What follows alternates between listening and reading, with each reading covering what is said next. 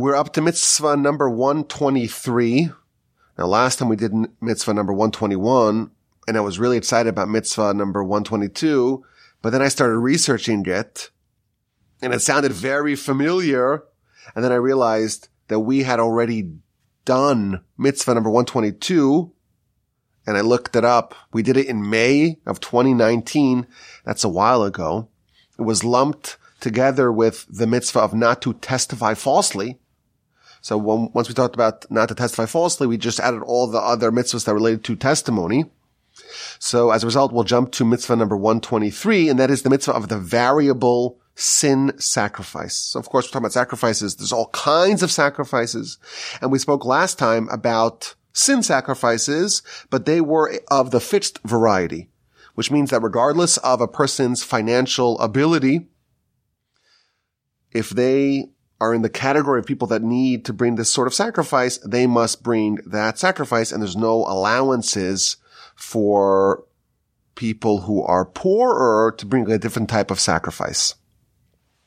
Mitzvah number 123 talks about certain sins that incur variable sacrifices, meaning that the type of sacrifice that a person has to bring for these sins the type depends on the wealth of the person bringing it.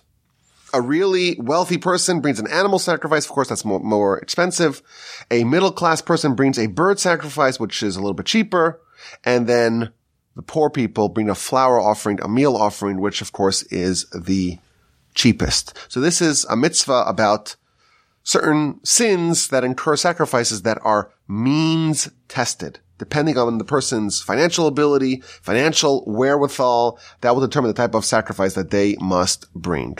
Now this variable sin sacrifice only applies to four specific sins. There are only four specific sins of the many sins in the Torah that are in this category.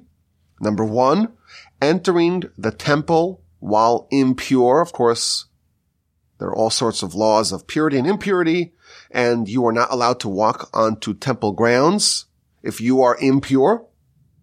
Even today, today it's possible to walk onto Temple Mount. You could do it in Israel, but it would be against halacha, against the law for a Jew to walk up there because we are all considered ritually impure and thus we're not allowed to walk on those grounds. They maintain their sanctity. This is mitzvah number one of these four mitzvahs that incur a variable sin sacrifice. Number two is to eat holy food, which is like sacrifices, truma, etc., while impure. So if a Kohen is entitled to eat certain foods, certain holy foods, but the Kohen has to be ritually pure, and if they are impure, then that is a sin that incurs this sort of variable sin sacrifice. Number three, violating an oath. If a person makes an oath and they violate that oath, that's a sin that incurs this sort of sacrifice. And finally, denying under oath that you know testimony for a court case. Of course, a court case, the court is looking for evidence, looking for testimony, looking for some sort of information that will guide them in the pursuit of justice. And if there's a person who they think they're under the impression that they have testimony, that person is required to provide said testimony to the court. But if they deny under oath that they know testimony and they did it and it was untruthful, in that instance, they would have to bring a variable sin sacrifice that makes four sins that have this interesting law that it's a sin sacrifice, but it depends on the financial status of the person who's bringing that sacrifice. Now, the Sefer Chinuch, the book that we are using to navigate through the 630 mitzvos, in every mitzvah, he offers us a reason. He calls it the roots of the mitzvah. What's a reason? Well, what could be the theory why, why these four mitzvahs in particular, they have the ability, the sliding scale, where depending upon the wealth, the financial ability of the person, that determines the kind of sacrifice that they bring. And he again repeats the reason why we have sacrifices. The reason why we have sacrifices is to remind a person and to bring to their heart that they made a mistake.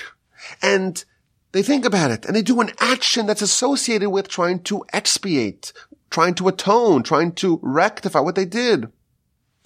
To realize that they violated the will of the Almighty and to try to reach out to the Almighty and seek forgiveness for what the person did.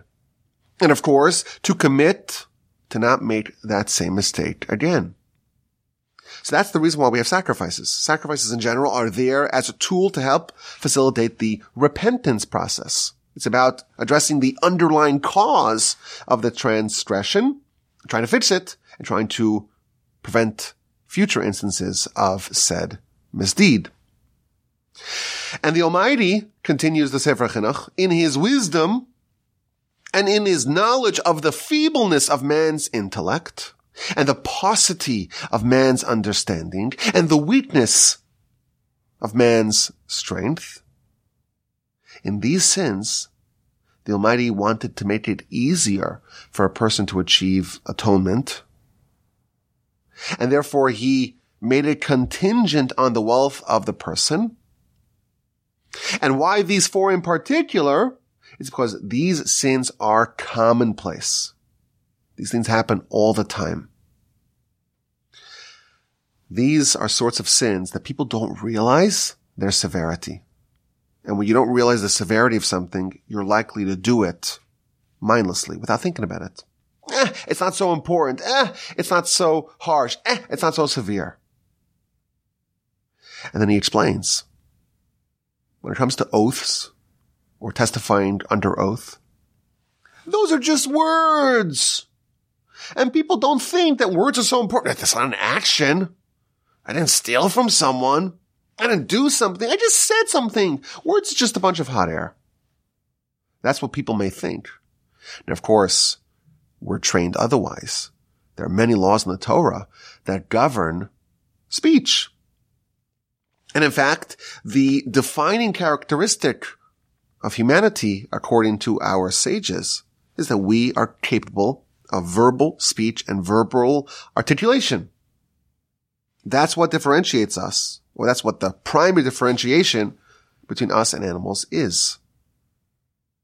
And thus when a person speaks in a sinful manner, they are corrupting their humanity. But we don't think so to us an action, well, that's something that really is noteworthy. But speech is just words, all talk, no action. You've heard that before. And therefore, because people are more likely to do these, the Almighty, realizing the fallibility, the feebleness, the weakness, the paucity of understanding of humanity, and the recognition that these are going to happen a lot, if there was a very severe punishment, a very severe sacrifice, one that was financially crippling for the less well off, the person would just give up. And therefore the Almighty wants people to be able to get back on track and made it easier for them to atone for these types of sins. And then he talks about impurity. Impurity. Those are also sins which are quite common. Why? Because the concept of purity and impurity, it's hard for us to understand. We don't appreciate it as much. We don't see it, for example. You don't notice the difference in a person who is pure versus impure. And it's also hard to maintain. After all, when you are in a state of purity, you have to be very careful where you're walking. You walk into a cemetery, you've suddenly been rendered impure. Nothing changed in a physical way. But in the realm of existence upon which purity and impurity rests, you're now impure. And where you're hanging out, if you walk into a hospital and there's dead bodies in the hospital, you're impure. If you're touching certain things, that could convey impurity. So you really have to be cognizant of where you are what you're doing in order to maintain your status, your state of purity. And therefore, because these things are so likely to happen, they are rife. Therefore, they might have made it easier for us to unburden ourselves from it and to atone for it and to be rectified, to be cleansed from it. And then he adds, there's another leniency for denying knowledge of testimony under oath. Usually when you bring a sin sacrifice, it's only when you do it, when you did it inadvertently, you made a mistake. If someone does a sin willfully, wantonly, that uh, the sacrifices might not work for that. But the exception is when someone denies knowledge of testimony under oath. You have knowledge of testimony. And you're under oath. And the court asks you, do you know anything about this case? Can you illuminate this case for us? And you say no. Even if you actually do know testimony and you are aware of that, you could still get out, so to speak. You could still cleanse yourself. You could expiate yourself with just a sacrifice. And the reason why is because these sins, says the Sefer Chinuch, they're common. And we have a Yetzer Hara. And it seems like we have an alibi. We have some deniability. We could say, well, I lied, but can you prove it? It's really hard to get someone to say, tell the truth, right? If you can't really prove that they lied. And people always say, well, yeah, of course, I thought so at the time, but I forgot.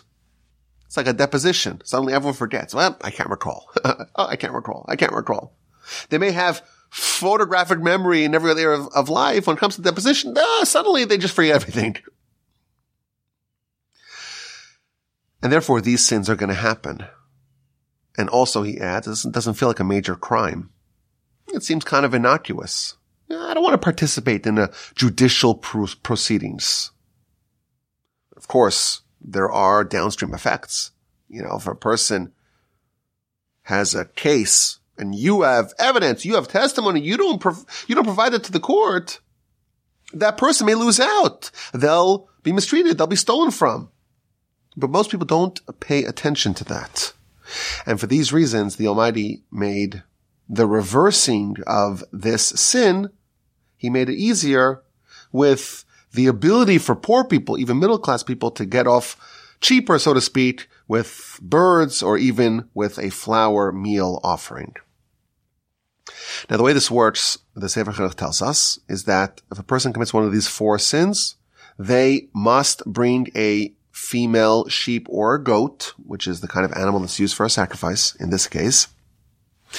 If they are a pauper, they get downgraded.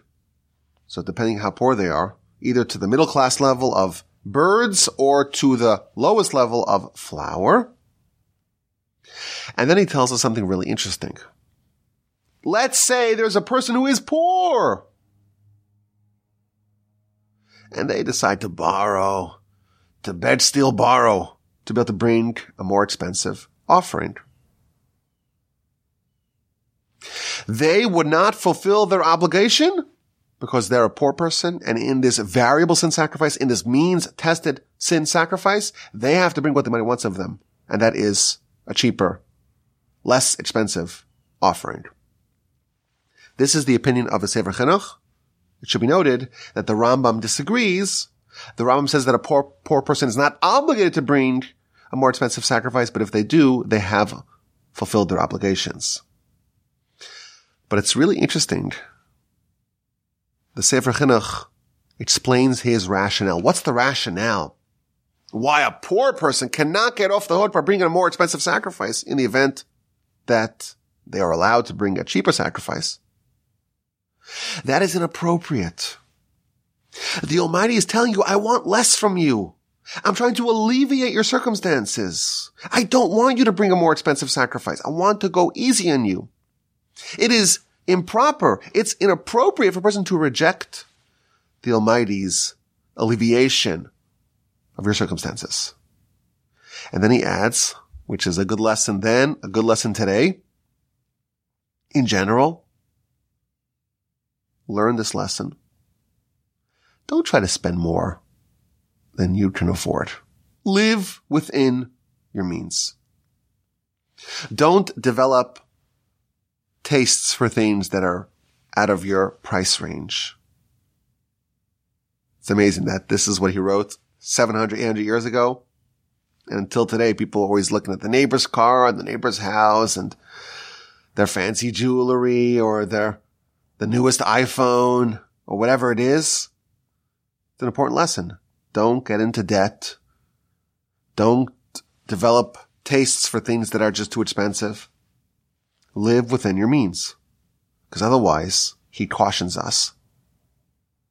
It could be a cause for people doing things that are wrong, that are unethical, like stealing. If you develop an expensive habit and you grow a dependency to it, that needs to be filled. You don't want to downgrade. It's very hard for a person to downsize. So once you move up, you got to make sure that you can sustain that because otherwise you may be impelled to do things that are wrong just to maintain your standard of living. Now we just did our, we're still in the middle of it, uh, our fundraiser, as you know. And I was chatting with some friends as we do during the fundraiser. We call up our friends, find out if we could count on their support at givetorch.org. So I was chatting with my friend named Selwyn and he told me something so beautiful. I have to share it with you. The optimists say that the glass is half full and the pessimists say, well, no, it's half empty. Our people, Jewish people, we disagree with both of them. The glass is not half full. It's not half empty. It's the wrong glass. If your glass is half full, that means you have to get a smaller cup. You have to realize that your glass is full. It is full. It's just for whatever reason, you don't have to measure yourself against your neighbor. If they have a very large glass and their glass is full, and your glass is only half empty, but if you're using the neighbor's glass, gotta get your own glass. And you have to know that the amount gives you whatever you need to succeed. And if it's less than your neighbor has, okay, that's fine. That's fine. We don't know why the Almighty does what he does. But your glass should never be half empty. It's always full. And you know what? Sometimes that demands that you get a different glass. That's a very powerful, powerful idea. Our life is always full. Our tools are always there for us to do what we need to do. And we don't just measure ourselves with the standard of other people as if everyone has the same glass and some have full and some have empty and some have half. No, everyone's full. But everyone has a different glass, which I thought was very insightful and uh, relevant, of course, to this idea. Now, what about the following case? Someone was wealthy and they did one of these four sins that incur a variable sin sacrifice. So they set aside money. They designate money for an expensive sacrifice. After all, they are a person of means and they're capable to pay whatever it takes for the more expensive sacrifice. But then the recession hits or they lose their assets and they become impoverished. They haven't yet brought the sacrifice. What do they do now? So if they've designated the money to buy the sacrifice, then they can take that money and now designate it for a lower level sacrifice, birds or flour, whatever's fitting for them. And the rest of the money they can use for non-sacred uses to pay the mortgage, to pay their bills, whatever it is. Of course, once they designate an animal as a sacrifice, that confers holiness of a sacrifice upon that animal, and they would not be able to reverse that. That animal must be offered as a sacrifice. So that would apply from the highest class, the rich person sacrifice to a middle class, and the middle class from, uh, from there to a lower class, to the lowest class, to the pauper's sacrifice of flour. Same thing would be vice versa. If a person is poor and they got a windfall, thank the Almighty. They can add money now and buy an animal sacrifice now to be commensurate with their capacity. So this is the law of mitzvah number 123 for a variety of sins relating to oaths and to purity and impurity. These four, there is this concept of a variable sin sacrifice.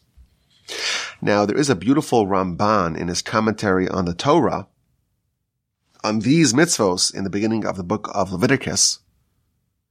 He gives a very interesting rationale as to why these particular sins have this leniency.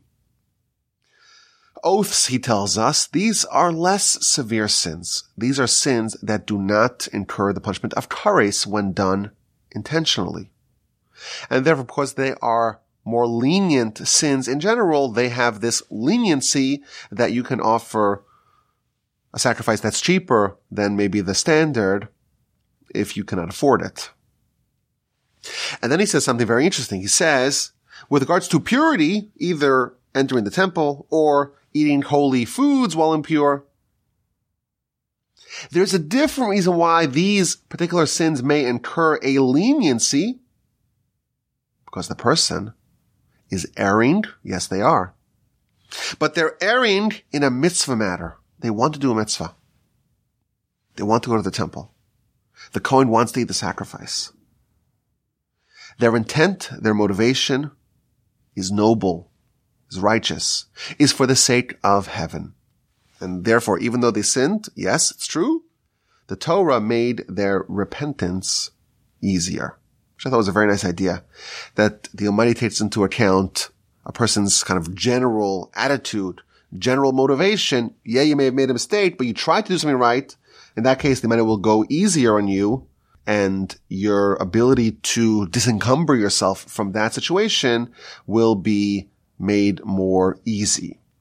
Now it is important to note, just for the sake of clarity, that there are two other instances when a variable sacrifice is brought, not a sin sacrifice, but a sacrifice, and that is by a metzora, which is a person who gets a skin ailment of a spiritual origin, and a yoledes, which is a woman who gave birth. These are not sin sacrifices. And of course, we will get to them in due course in our study of the 630 mitzvos. But this is mitzvah number 123, the variable sin sacrifice. Sin sacrifices that are means tested depending on the wealth of the person.